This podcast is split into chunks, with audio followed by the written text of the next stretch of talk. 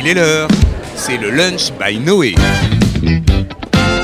L'émission sur la jeunesse juive engagée, proposée par l'Action Jeunesse du Fonds social juif unifié. Retrouvez nos chroniqueurs Philippe Lévy et Jonas Belaïch pour une heure dédiée à l'engagement.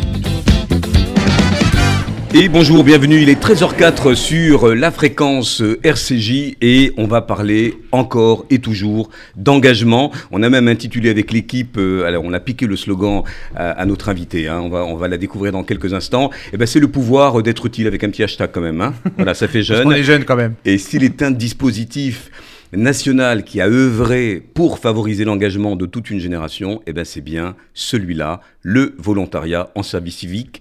Il a fêté ses 10 ans en 2020.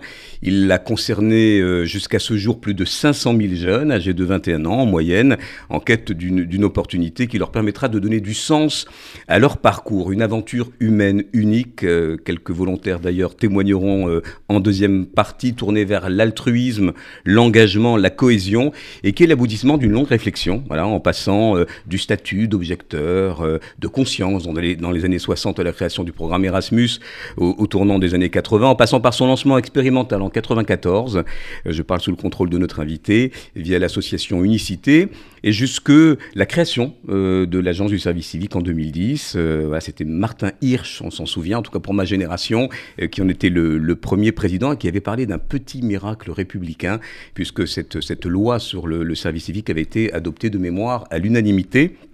Alors il y a eu euh, des, plusieurs formes d'ailleurs euh, de, de, construction de ce dispositif, avec notamment une loi égalité et citoyenneté où on a affiné les, les missions, euh, on a clarifié au passage d'ailleurs ce que c'était qu'un volontaire en service civique, un bénévole, un stagiaire, voilà, sur ces notions d'emploi, et on y reviendra d'ailleurs.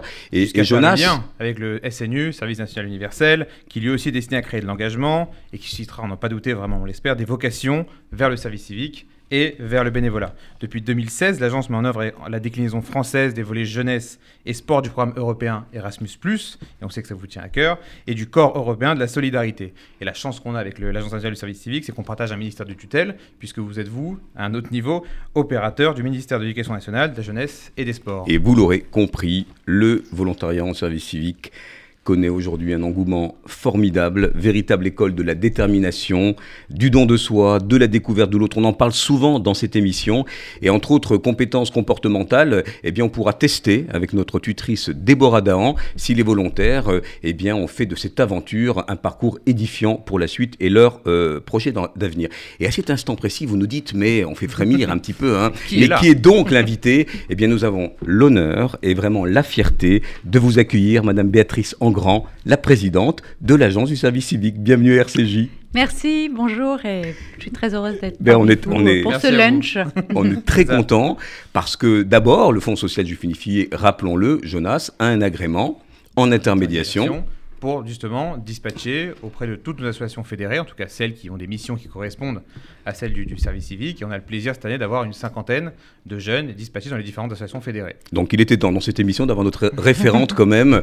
Et on passe d'ailleurs avec vos services et vos conseillers euh, des moments, euh, j'allais presque dire, euh, formidables aussi pour nous parce qu'on comprend euh, cette sociologie, euh, cette jeunesse dont on a parlé beaucoup dans les journaux, jeunesse abîmée, jeunesse dite sacrifiée, mais jeunesse extrêmement résiliente. Et je peux vous dire que l'agence du service civique, on peut le dire d'emblée, c'est un véritable baromètre justement euh, de la jeunesse. Alors qui est Madame Engrand? Allez, c'est le, Déborah, c'est la Bio Express. Alors, Madame Engrand, vous êtes la présidente de l'agence du service civique depuis le 27 mars 2019. Vous avez été nommée par le président de la République et avez succédé à Yannick Blanc ancien haut commissaire à l'engagement civique. Donc en 2009, vous devenez secrétaire général de l'OFAGE, l'Office franco-allemand pour la jeunesse, puis vous occupez un poste de conseillère pour les relations franco-allemandes à la présidence d'Arte, mission que vous avez exercée pendant 10 ans. Vous êtes titulaire d'une maîtrise de langue moderne à l'université Paris 4 et vous avez été directrice de l'Institut français de Rostock de 93 à 96 dans le nord de l'Allemagne, puis du Centre culturel français de Timisoara en Roumanie de 96 à 98. Et enfin, pour citer vos distinctions, vous êtes chevalier de la Légion d'honneur, chevalier de l'Ordre national du mérite et chevalier des arts et des lettres. Bon, des titres qui nous ramènent d'abord à votre expertise. Madame Angron, on est très content de vous recevoir. Alors, depuis 2010, on l'a dit en intro, 500 000 jeunes se sont engagés dans une mission de service civique. Alors en quoi ce dispositif est-il devenu essentiel dans l'engagement civique de la jeunesse française? Et quelles sont, les, raisons de cette success story? Écoutez, d'abord, merci pour euh, cette, invitation. Avant de vous répondre très directement, peut-être rappeler à nos auditrices et nos auditeurs euh, ce qu'est le. Eh ben, on, allait vous poser la question, c'est vrai. On a ouvert large. Alors, pour nos auditeurs qui connaissent moins le service civique, faites-nous la petite fiche Wikipédia. Voilà. Alors, le service civique est un engagement volontaire offert à tous les jeunes de 16 à 25 ans, étendu à 30 ans pour les jeunes en situation de handicap. Engagement volontaire qui leur permet de donner du temps 6 à 12 mois euh, pour des missions d'intérêt général, euh, lutte contre l'isolement des personnes âgées, promotion euh, des valeurs républicaines, environnement, etc. Et en échange de cet engagement, de ce temps donné, les, les jeunes sont indemnisés à hauteur de 580 euros par mois.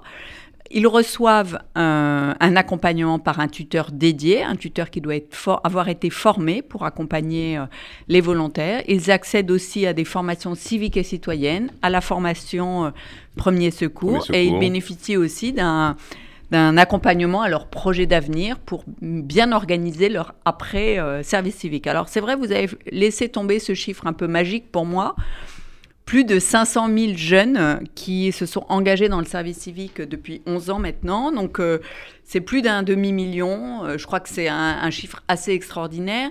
Et par-delà la dimension quantitative, qu'est-ce que ça signifie? Ça signifie que on peut compter en France sur un patrimoine d'engagement parce que ces jeunes, pour, euh, d'après les, statistiques, hein, plus de la moitié d'entre eux, en fait, après leur engagement de service civique, ils continuent à donner du temps soit dans l'association dans laquelle ils ont été euh, actifs en service civique, soit en bénévolat euh, par ailleurs. Donc on voit bien euh, l'impact qu'un service civique va avoir sur le parcours du jeune. Et en cela, je crois que le service civique contribue vraiment à une société de l'engagement en France. On s'imaginait euh, au, démarrage, on a évoqué un peu euh, très rapidement euh, le devenir et, la physionomie de. Alors on, va reparler comme du, du, service national universel parce qu'on nous pose souvent la question de savoir s'il est strictement corrélé justement au volontariat en service civique ou pas.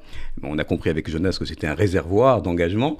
Est-ce que vous vous imaginiez une telle, je parle de success story, mais un tel engouement D'abord, les chiffres parlent d'eux-mêmes et puis la diversité des missions. Rappelez-nous le socle des missions. Il y en a une mm-hmm. qui arrive à travers vers l'Europe. Je crois qu'il y a une question d'ailleurs de notre volontaire à ce sujet. Euh, comment tout cela s'est mis en place et dans, un, climat sociétal fait de soubresauts, euh, avec des jeunes qui militent beaucoup pour le climat, qui euh, aiment beaucoup la solidarité, est-ce que ça a contribué justement à changer de paradigme sociétal aujourd'hui, ce volontariat en service civique? Est-ce qu'on doit compter avec dans les physionomies de l'engagement quelle qu'elle soit, le bénévolat euh, ou à titre personnel euh, des, voilà, des, dispositions avec telle ou telle cause plus qu'une autre. Mhm. Je crois que euh, ce qui est intéressant de regarder, c'est l'histoire. L'histoire est tellement riche d'enseignements.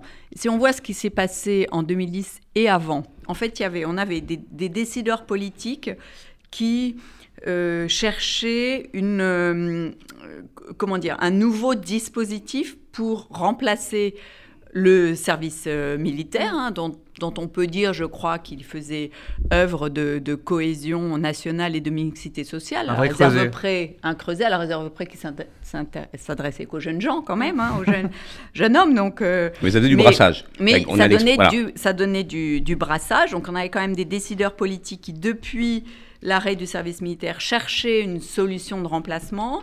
Et à côté, on avait une vie associative euh, très mobilisé pour accueillir des jeunes et des jeunes, troisième, euh, troisième pilier. On avait aussi en France des jeunes qui cherchaient absolument le moyen de s'engager, mais il n'y avait pas de cadre. Et je crois que la réponse euh, du service civique euh, avec Martin Hirsch, donc, qui a fait voter cette loi dont vous parliez tout à l'heure, c'était vraiment d'apporter un cadre à euh, cette jeunesse qui veut euh, s'engager, de sécuriser le cadre de l'engagement, dans le même temps de répondre à la vie associative qui voulait accueillir ces jeunes, mais aussi, il faut le dire, euh, qui avait besoin, ou qui a d'ailleurs toujours besoin, hein, de, se renouveler, d'accueillir de, nouveaux talents, de, se remettre, de se remettre en question. Voilà, et je crois que le service civique, c'est une partie de la réponse euh, à, ces, voilà, à ces trois socles. Comment ça a été accueilli par, euh, on parlait de la communauté du bénévolat, donc de l'associatif, de ce qu'on appelle l'économie sociale et solidaire, hein, en d'autres termes. Euh, comment ça a été accueilli par les différentes communautés éducatives et quelle articulation aujourd'hui, pour voir comment justement le volontariat en service civique s'insère, comment ça s'articule avec l'enseignement supérieur, comment ça s'articule avec le SNU, comment ça s'articule avec l'écosystème associatif? Est-ce qu'aujourd'hui, il y a des transversalités? Est-ce que ça reste un dispositif euh, à part, complémentaire? Mettez-nous un mhm. petit peu les pièces du puzzle dans l'ordre. Ah, c'est vrai que moi j'ai pu, j'ai eu la chance d'observer un peu toutes ces évolutions autour de ces 11 ans, parce que même, même si je suis à la présidence de l'agence du service depuis du service civique depuis deux ans, en fait j'ai été membre du comité stratégique du service civique depuis sa création, parce que je euh, je dirigeais l'Office franco-allemand pour la jeunesse à ce moment-là, qui a créé un service civique franco-allemand en réciprocité, un projet tout, tout, à fait intéressant dont on pourra reparler quand on parlera de, euh, de l'engagement européen.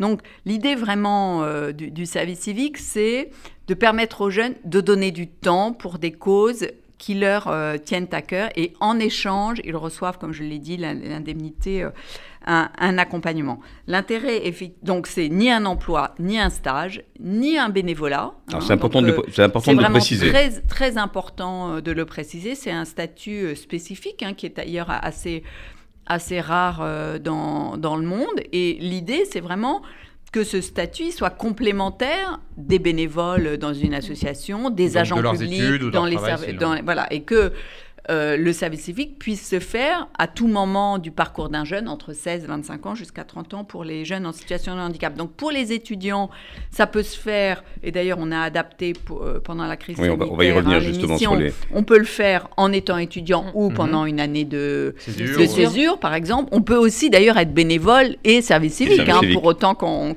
ça n'a pas mis en concurrence le, le, le, statut de bénévole. Est-ce que le, milieu associatif s'est pas dit, mais finalement on va rémunérer du Hmm. Alors, euh, vous avez tout à fait raison de poser cette question. Au début, évidemment, euh, il y a eu dans la vie associative, pour pas partout, hein, mais chez certains, une certaine une forme d'inquiétude, de, voir une, comme une concurrence ou l'indemnisation du, bénévolat. Que, mais je crois, voilà, au bout de 11 ans, on peut dire que le service civique a fait ses preuves, que chacun a, bien, a bien sa place, que ce soit dans les collectivités territoriales qui accueillent des jeunes en service civique, les services publics de l'État, euh, les, associations. Et l'idée, c'est vraiment, euh, c'est vraiment la complémentarité le, la, non-substitution à l'emploi et au bénévolat. Donc je pense que, et c'est bien normal qu'un dispositif qui était très, très innovant à l'époque, je cherche un peu au début, mettre du temps à se mettre en place, que ça suscite un petit peu d'inquiétude, tout ça est, tout à fait normal. Le contraire aurait été étonnant, mais enfin, je crois que maintenant, on est arrivé, euh,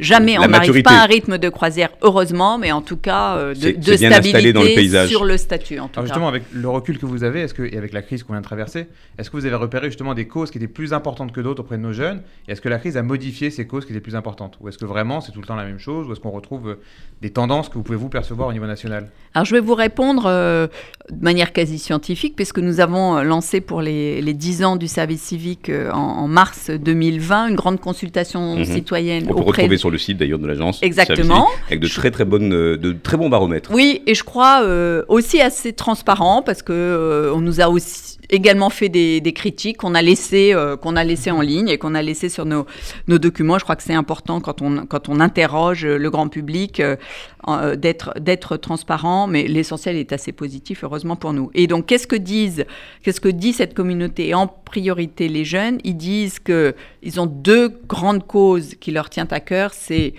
euh, l'environnement, le développement durable, ça c'est voilà, c'est la cause qui arrive euh, tout en haut euh, du classement des causes privilégiées par les jeunes. Le deuxième, c'est l'égalité femmes-hommes, c'est mhm. important de, le signaler.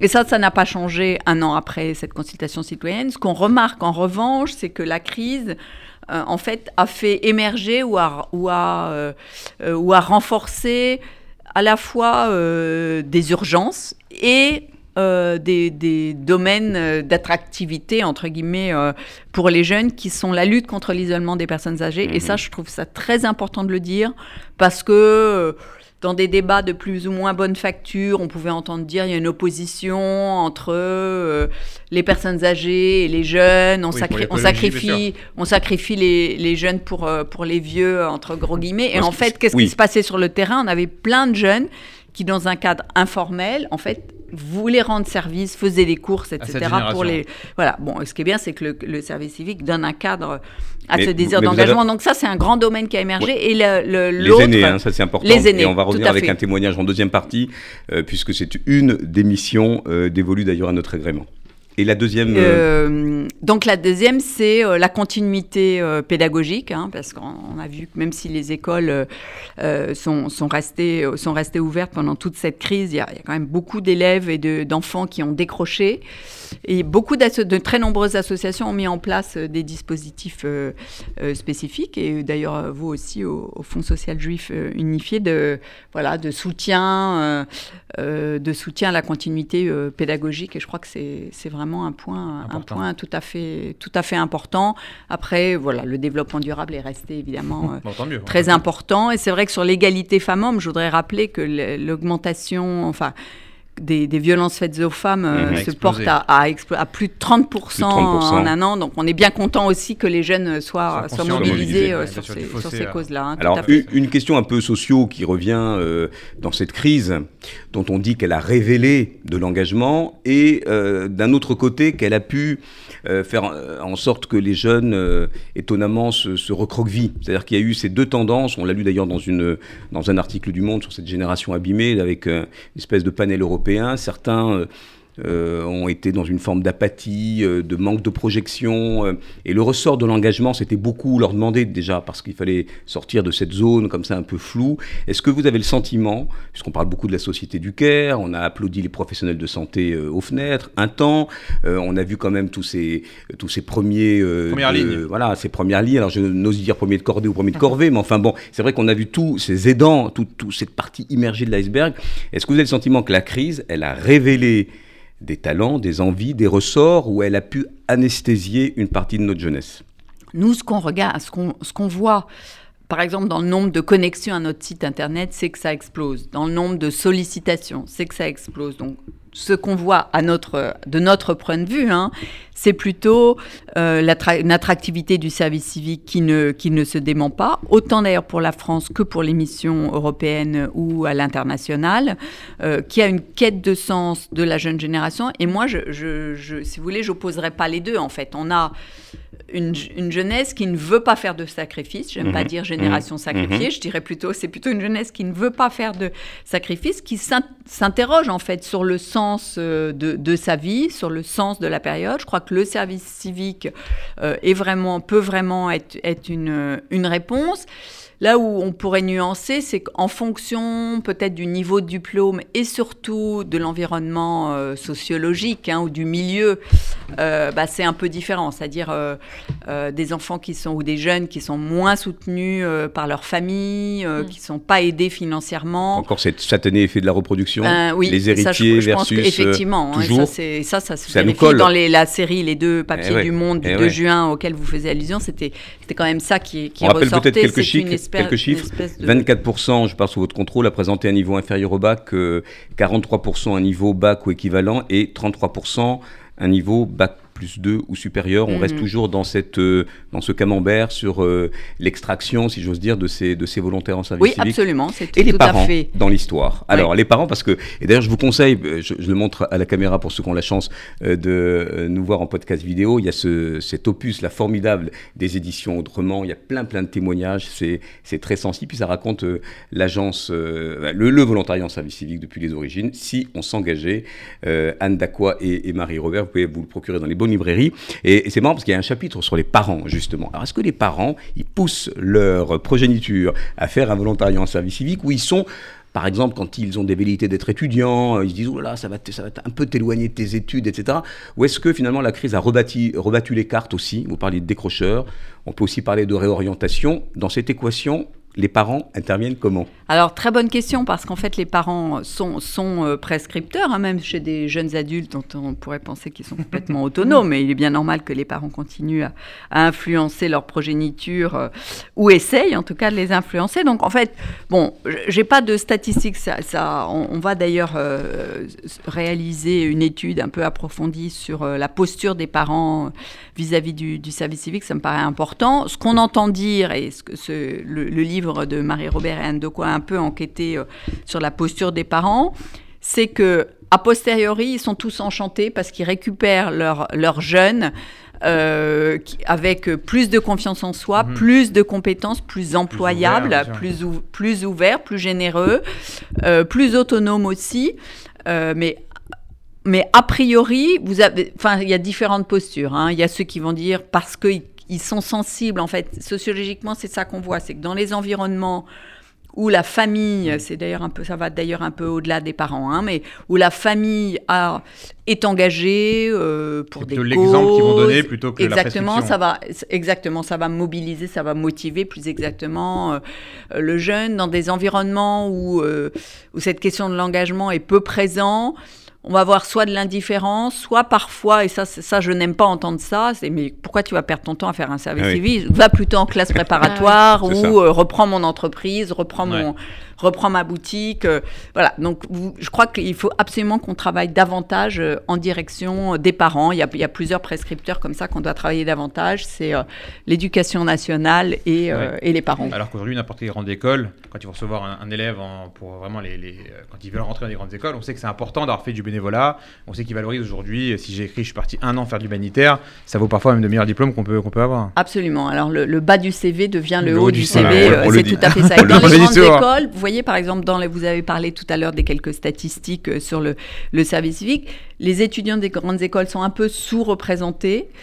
Euh, ce que je trouve dommage, d'abord, Bon, peut-être parce que le service civique, je ne crois pas que ce soit vécu comme une perte de temps, mais c'est plutôt que les grandes écoles, ils ont, ils ont leur propre dispositif en fait, euh, d'engagement, notamment à Sciences Po, c'est même obligatoire, ils ont leur propre association. Dans mais, le cursus ou dans mais il faut qu'on ait des jonctions, vous m'interrogez tout à l'heure sur les jonctions entre tous les dispositifs, et euh, bon, on est, on est en lien avec la conférence des grandes écoles pour travailler euh, là-dessus. Alors, on a la chance d'avoir Déborah, notre tutrice, qu'on félicite parce qu'en plus, allez, on le dit à nos auditeurs, elle vient d'être embauchée définitivement pour s'occuper d'une belle promotion parce qu'on a la chance d'avoir euh, eh bien un quota euh, de 50 euh, jeunes volontaires. Alors tu aujourd'hui tu animes ben, je te le dis d'ailleurs avec beaucoup de comment dire beaucoup de professionnalisme. Tu animes cette promotion avec cœur et avec beaucoup de motivation et d'implication.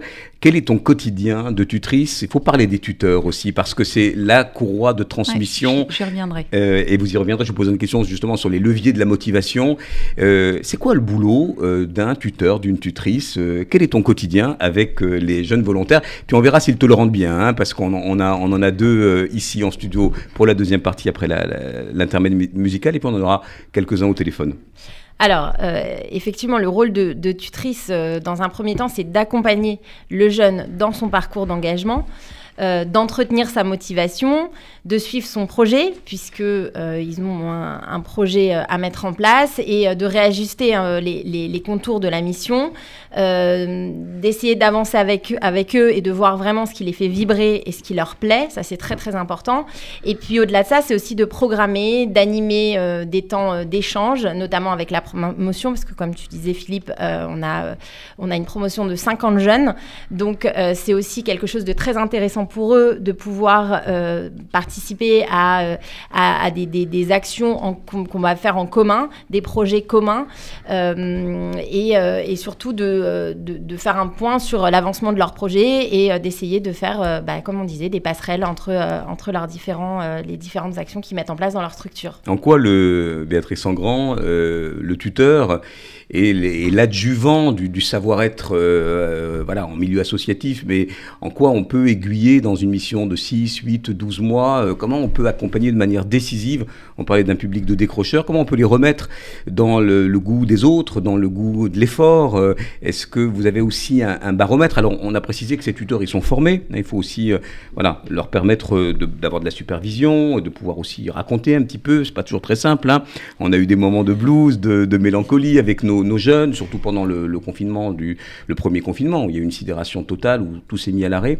Est-ce que vous avez un retour sur justement ces, tuteurs et, les besoins auxquels vous euh, pourvoyez euh, en termes de formation, etc. Mm. Alors, le premier retour qu'on a, c'est que euh, le taux de satisfaction du jeune dans sa mission de service civique, il est corrélaire à la qualité de la relation qu'il a avec son tuteur et sa tutrice. Donc, Merci, chère madame, de, prendre votre rôle. S'il y a 5 étoiles sur Service Civique, c'est grâce à toi. Mais vraiment, le tuteur, la tutrice, euh, c'est euh, vraiment le rôle essentiel dans la réussite du service civique. C'est un rôle qui, à mon sens, est passionnant, qui n'est pas facile parce que le tuteur, la tutrice va être dans une relation un peu euh, transférentielle avec, avec les jeunes. Donc, quand on est dans une période compliquée, comme celle du confinement, de cette crise sans précédent, euh, les jeunes vont avoir tendance à, aussi à surinvestir euh, la, relation avec, euh, avec le tuteur. Donc il faut évidemment que le tuteur, la tutrice sache à la fois répondre et puis en même temps doser pour pas, pour pas se, se, laisser envahir. Donc un rôle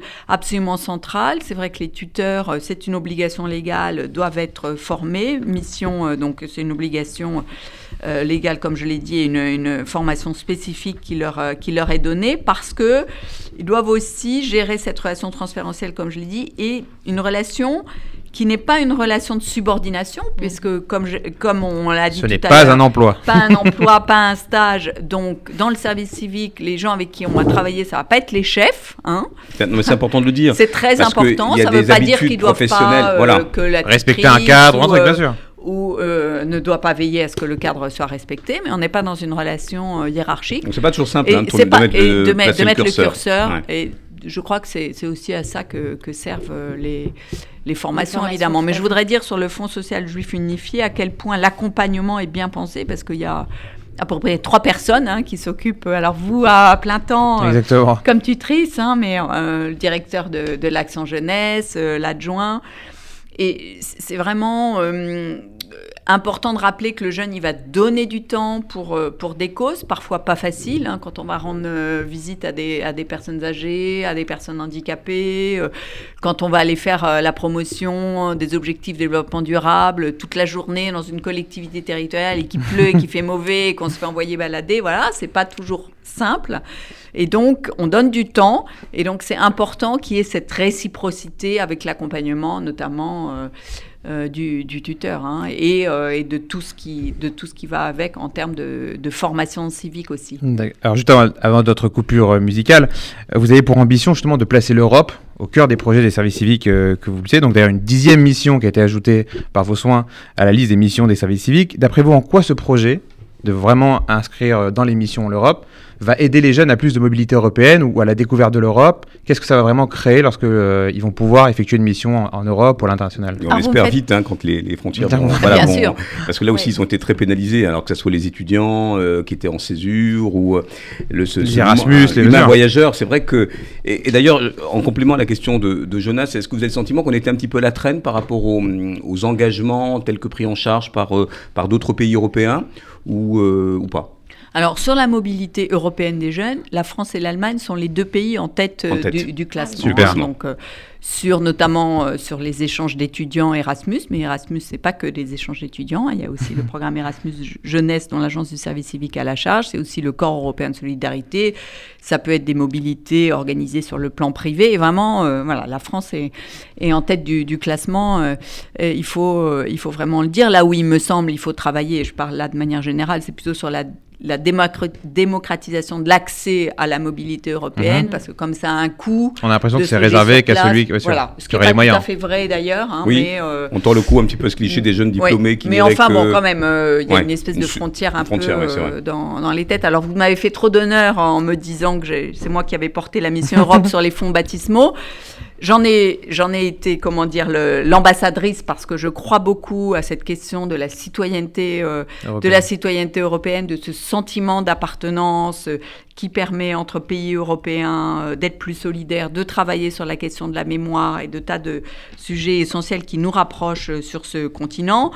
Mais la création, la décision, hein, on revient à Sarah El Haïry, secrétaire d'État à la jeunesse et l'engagement, en tandem avec son, son collègue Clément Beaune, euh, secrétaire d'État euh, en charge euh, des, des affaires européennes.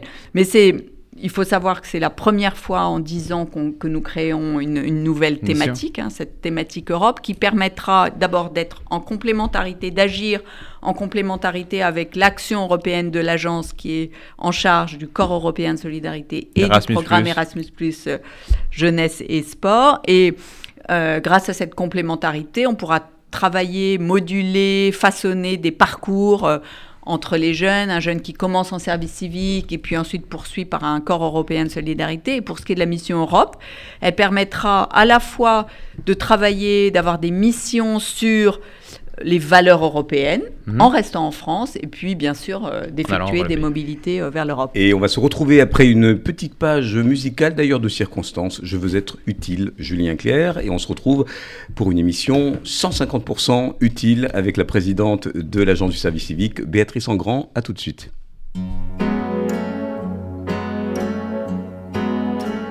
À quoi sert une chanson si elle est désarmée? Me disaient des Chiliens, bras ouverts, poings serrés, comme une langue ancienne qu'on voudrait massacrer. Je veux être utile à vivre et à rêver, comme la lune fidèle à n'importe quel quartier. Je veux être utile à ceux qui m'ont aimé, à ceux qui m'aimeront et à ceux qui m'aimaient. Je veux être utile à vivre et à chanter. La, la, la, la, la, la, la, la.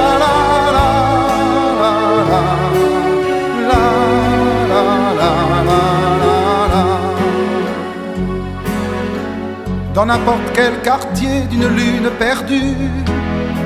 Même si les maîtres parlent et qu'on ne m'entend plus, même si c'est moi qui chante à n'importe quel coin de rue, je veux être utile à vivre et à rêver.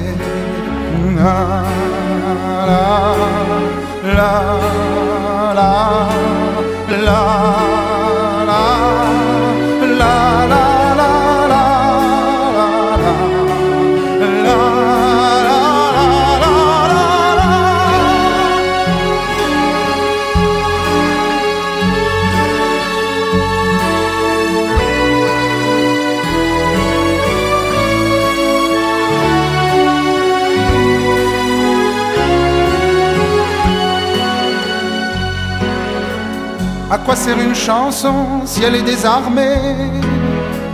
Me disaient des Chiliens, bras ouverts, poings serrés, comme une langue ancienne qu'on voudrait massacrer. Je veux être utile à vivre et à rêver, comme la lune fidèle à n'importe quel quartier. Je veux être utile à ceux qui m'ont aimé à ceux qui m'aimeront et à ceux qui m'aimaient. Je veux être utile à vivre et à chanter. À quoi sert une chanson si elle est désarmée? Et il est 13h37 et une poignée de secondes sur RCJ. C'est le lunch by Noé. C'est ce moment euh, où vous êtes peut-être en train, euh, eh bien, je sais pas, euh, de digérer ou bien de passer à table. On, ne sait pas. En tout cas, nous, on est en bonne compagnie avec la présidente de l'agence du service civique, Béatrice Engrand.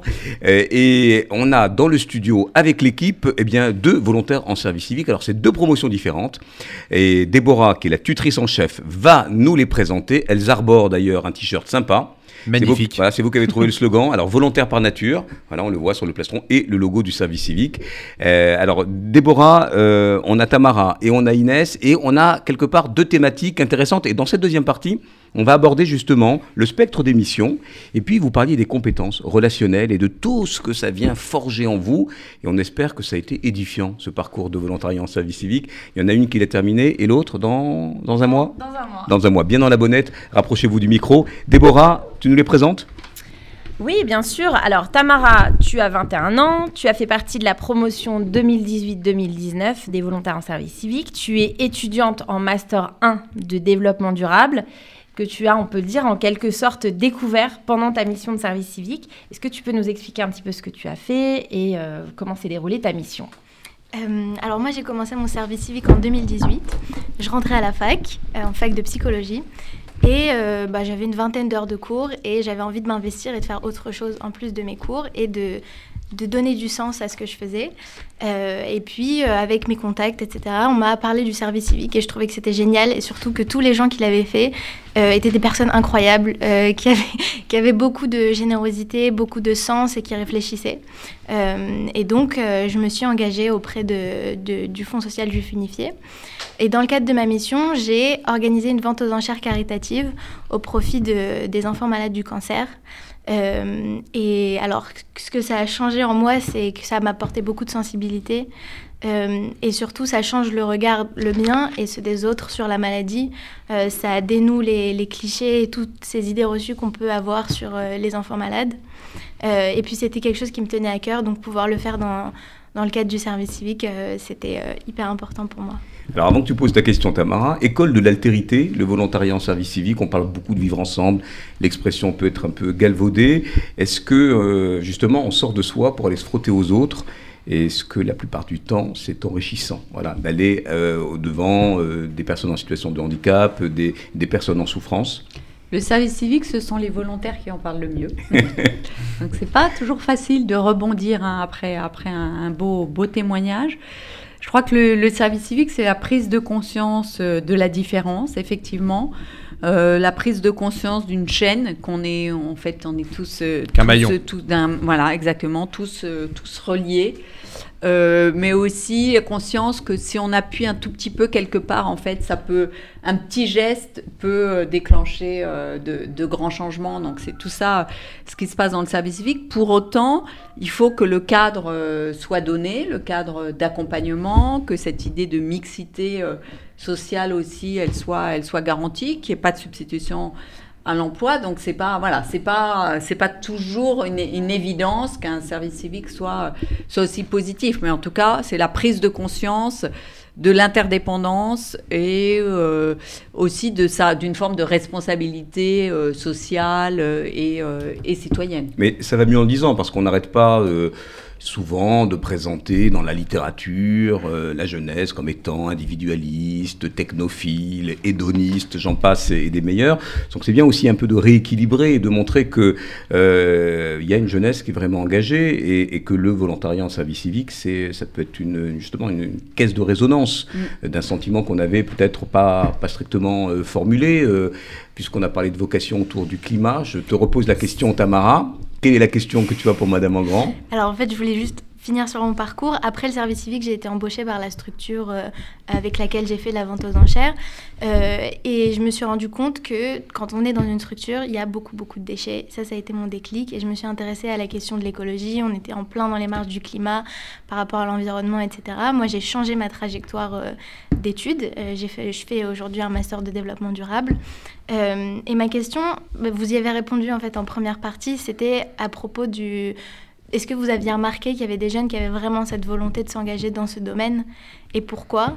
Euh, Et je pense que je suis un peu archétypale de ça parce que je me suis aussi engagée sur le lien intergénérationnel et c'était les deux missions dont vous aviez parlé en première partie. Développement durable, ça, ça fait des émules. Ah oui, Dans ça le- c'est la première grande cause Ouais. choisie par les jeunes et charge à l'agence du service civique de travailler mieux et plus avec les organismes d'accueil pour qu'ils proposent davantage de, de missions De sur ce cette type. thématique parce qu'aujourd'hui on a plus de jeunes qui aspirent à s'engager sur cette thématique que d'offres. hein. donc Mhm. euh, ça c'est tout le travail que, que doit faire euh, euh, l'agence du, service civique. Vous avez dit un mot magique pour le service civique, c'est déclic. Parce qu'on a aussi des jeunes qui vont entrer en service civique, beaucoup de décrocheurs d'ailleurs, hein, parce que leur mission locale va leur, va leur proposer de faire un, un service civique ou parce qu'ils ne savent pas très bien quoi faire de leur vie.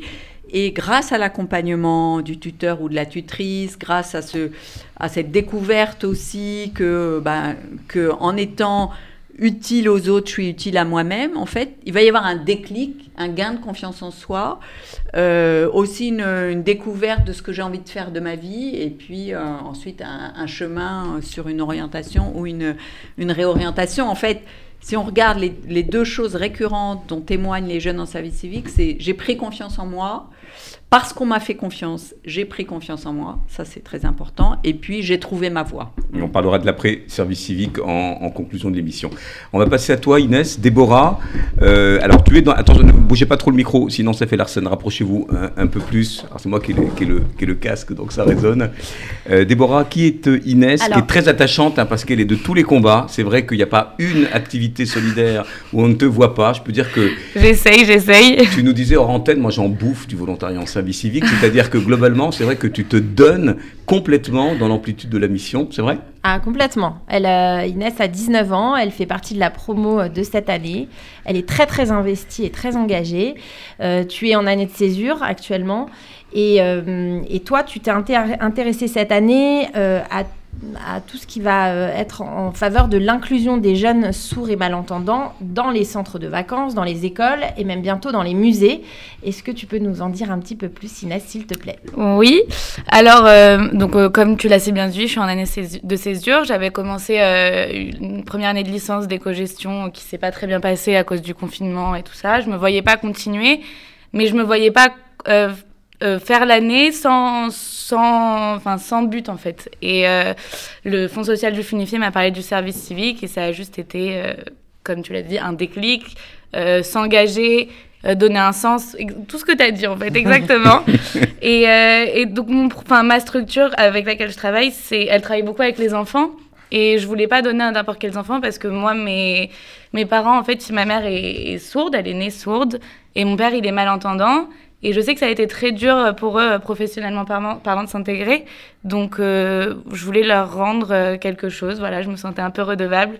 Et euh, c'est pour ça que mon projet solidaire, c'est d'aider les enfants sourds et malentendants à s'intégrer dans les écoles, dans les activités extrascolaires, dans les colonies de vacances, dans les musées bientôt, j'espère. Euh, et, voilà. Et tu vas travailler d'ailleurs, m'a-t-on dit, euh, Jonas, avec euh, un lauréat de notre appel à projet qui a inventé quelque chose de révolutionnaire sur l'accessibilité. Alors d'abord, un mot sur l'appel à projet. En, en, plus, Service Civique, un des autres projets qu'on a lancé il y a maintenant 4 ans, c'est un appel à projet pour n'importe quel jeune qui a entre 17 et 30 ans. On n'est pas loin de l'âge du service civique. Euh, si un jeune a un projet et on peut l'aider, on le coach un maximum pour qu'il passe devant un jury de fondation qui va aider ce projet en donnant une subvention. Et en plus de ça, nous après on va le coacher pendant un an ou avec un expert et on lui permet d'avoir un an de visibilité sur nos différents euh, réseaux qui s'appellent l'appel à projet euh, Noé que vous pouvez retrouver sur le site noépourlajeunesse.org. L'autopromo est faite. Et on avait dans le dernier jury de cet appel à projet un jeune qui s'appelle David Ohana et qui est une fierté française parce qu'il a créé le premier avatar basé sur l'intelligence artificielle qui permet de traduire en langue des signes tout ce qu'il voit ou ce qu'il entend. Il y a d'autres projets qui existent dans le monde, qui sont un autrichien et un brésilien, qui ne sont pas encore aussi développés que le sien. Mais euh, il est lui, donc il était designer euh, sur le web, son cousin est euh, programmeur informatique, et donc ils inventent cet avatar qui va tout traduire. Et, on l'a mis en contact justement avec Inès, parce qu'il a gagné le, il est lauréat maintenant Noé depuis peu. David, tu nous entends, bonne nouvelle pour toi. et on l'a mis en contact avec Inès justement pour qu'il puisse l'aider dans cette mission de rendre cela accessible. Alors il nous a pas attendu pour réussir, hein, parce qu'il a déjà maintenant un contrat avec le SIG, le service d'information générale du gouvernement. Il va mhm. traduire avec même Microsoft ou encore la RATP. Mais il avait cette volonté aussi d'aider des jeunes n'importe quelle sauce. Et Inès est en contact avec lui pour, euh, pour créer ce projet-là. Et en parlant d'accessibilité, tu as une question pour Madame Engrand euh, sur euh, ce sujet qui te tient à cœur. On, le, on, le, sent hein, et on le vit tous les jours parce que Inès, elle nous appelle. J'ai une idée la minute. Hein. vous avez testé à titre expérimental le dispositif des ambassadeurs de l'accessibilité en 2020 sur quelques villes. comment les jeunes volontaires en service civique ont-ils accueilli ce projet et dans quelle mesure ce dispositif a-t-il permis de changer le regard sur le handicap, le regard de la jeunesse?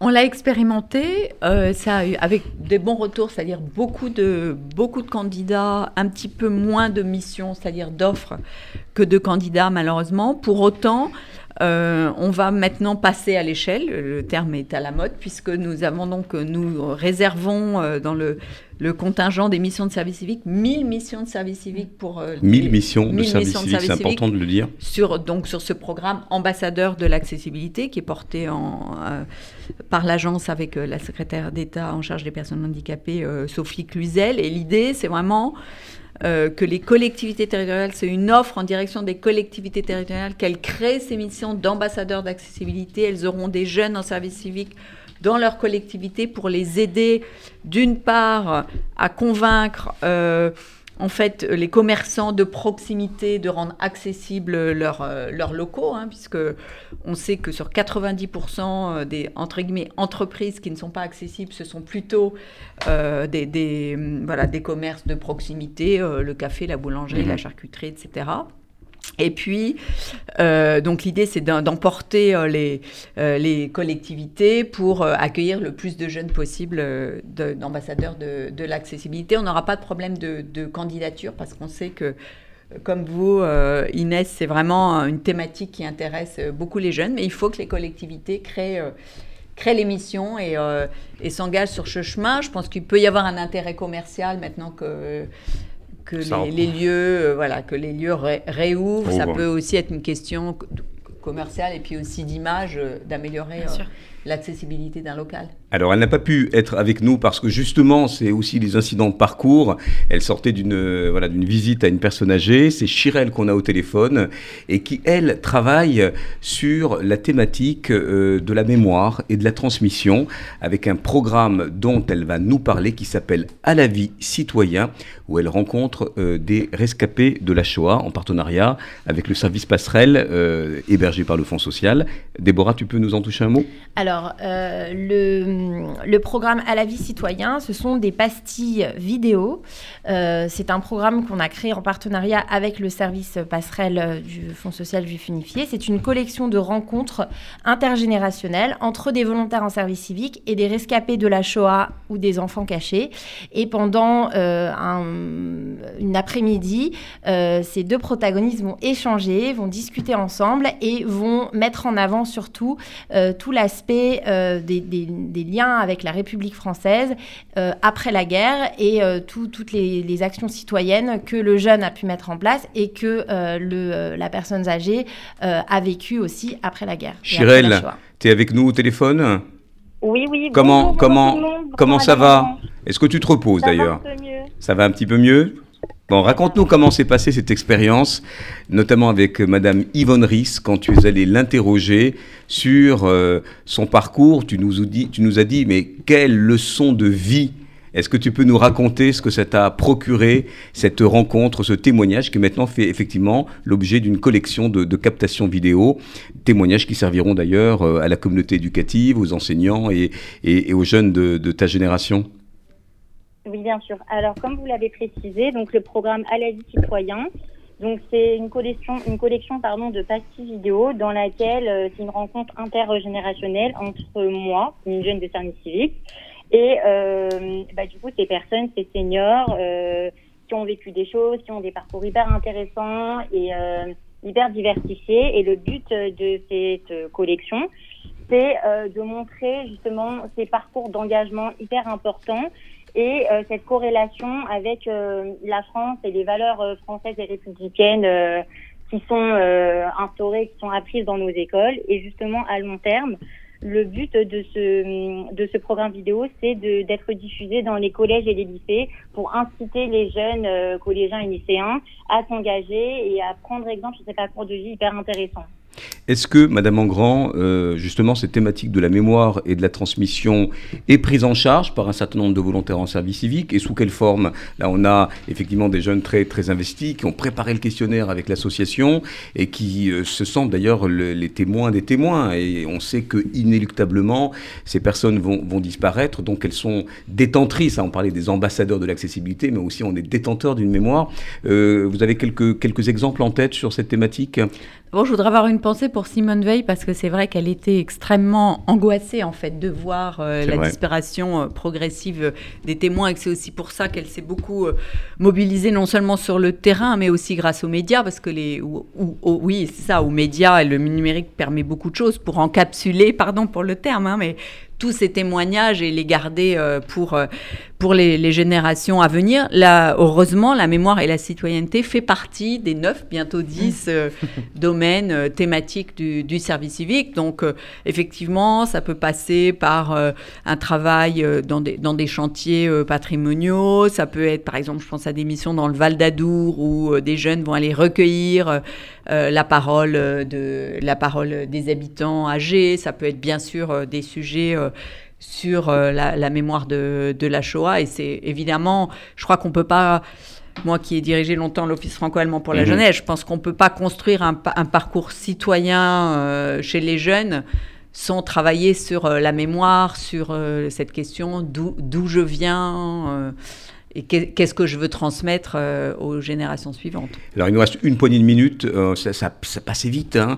Euh, on salue Annelle qui s'occupe d'une librairie solidaire à Strasbourg et puis, Galit qu'on n'a pas le temps d'interviewer mais elles reviendront.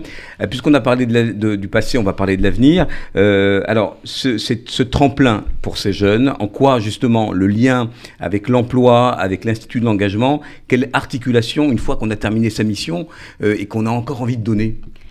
Donc, il faut savoir que grâce au service civique, on acquiert des compétences personnelles, on en a largement parlé euh, maintenant, mais aussi des compétences sociales transversales qui sont transversales qui sont très très attendues dans le monde du travail, que l'agence du service civique fait euh, est très mobilisée pour que euh, le monde du travail, les entreprises connaissent non seulement le service civique, ça c'est déjà le cas de 97% des recruteurs, mais surtout connaissent les compétences que les jeunes apportent après leur service civique. Donc et, bon, donc ça c'est un travail euh, en cours qui, qui fonctionne, euh, qui fonctionne assez bien dans le respect euh, effectivement de, la nature du, du service civique. Et je crois que pour l'avenir, ce qu'on peut souhaiter au service civique, c'est déjà toujours plus de, toujours plus de jeunes sans, sans le dénaturer, plus de reconnaissance dans le monde du travail, c'est certain, mais aussi dans la société dans son ensemble, parce qu'on a parlé tout à l'heure de certaines réserves formulées par, euh, par les parents. On entend beaucoup parler du service civique après l'école,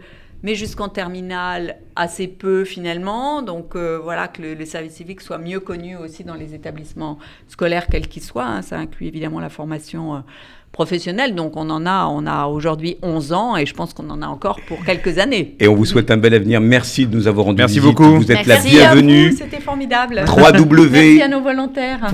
Service civique.com. Envoyez-nous vos CV, vos CV à Déborah, la tutrice, pour la suite des.daan.fju.org. Vous retrouvez cette émission en podcast vidéo. Vous allez voir sur le site de l'Agence du service civique, il y a plein d'offres. Et puis, on remercie euh, eh bien, Inès, Tamara et toute l'équipe. Et vraiment, chapeau aussi à Déborah, qui est une tutrice en or. Merci beaucoup et à bientôt, Madame Merci beaucoup, au revoir. Merci.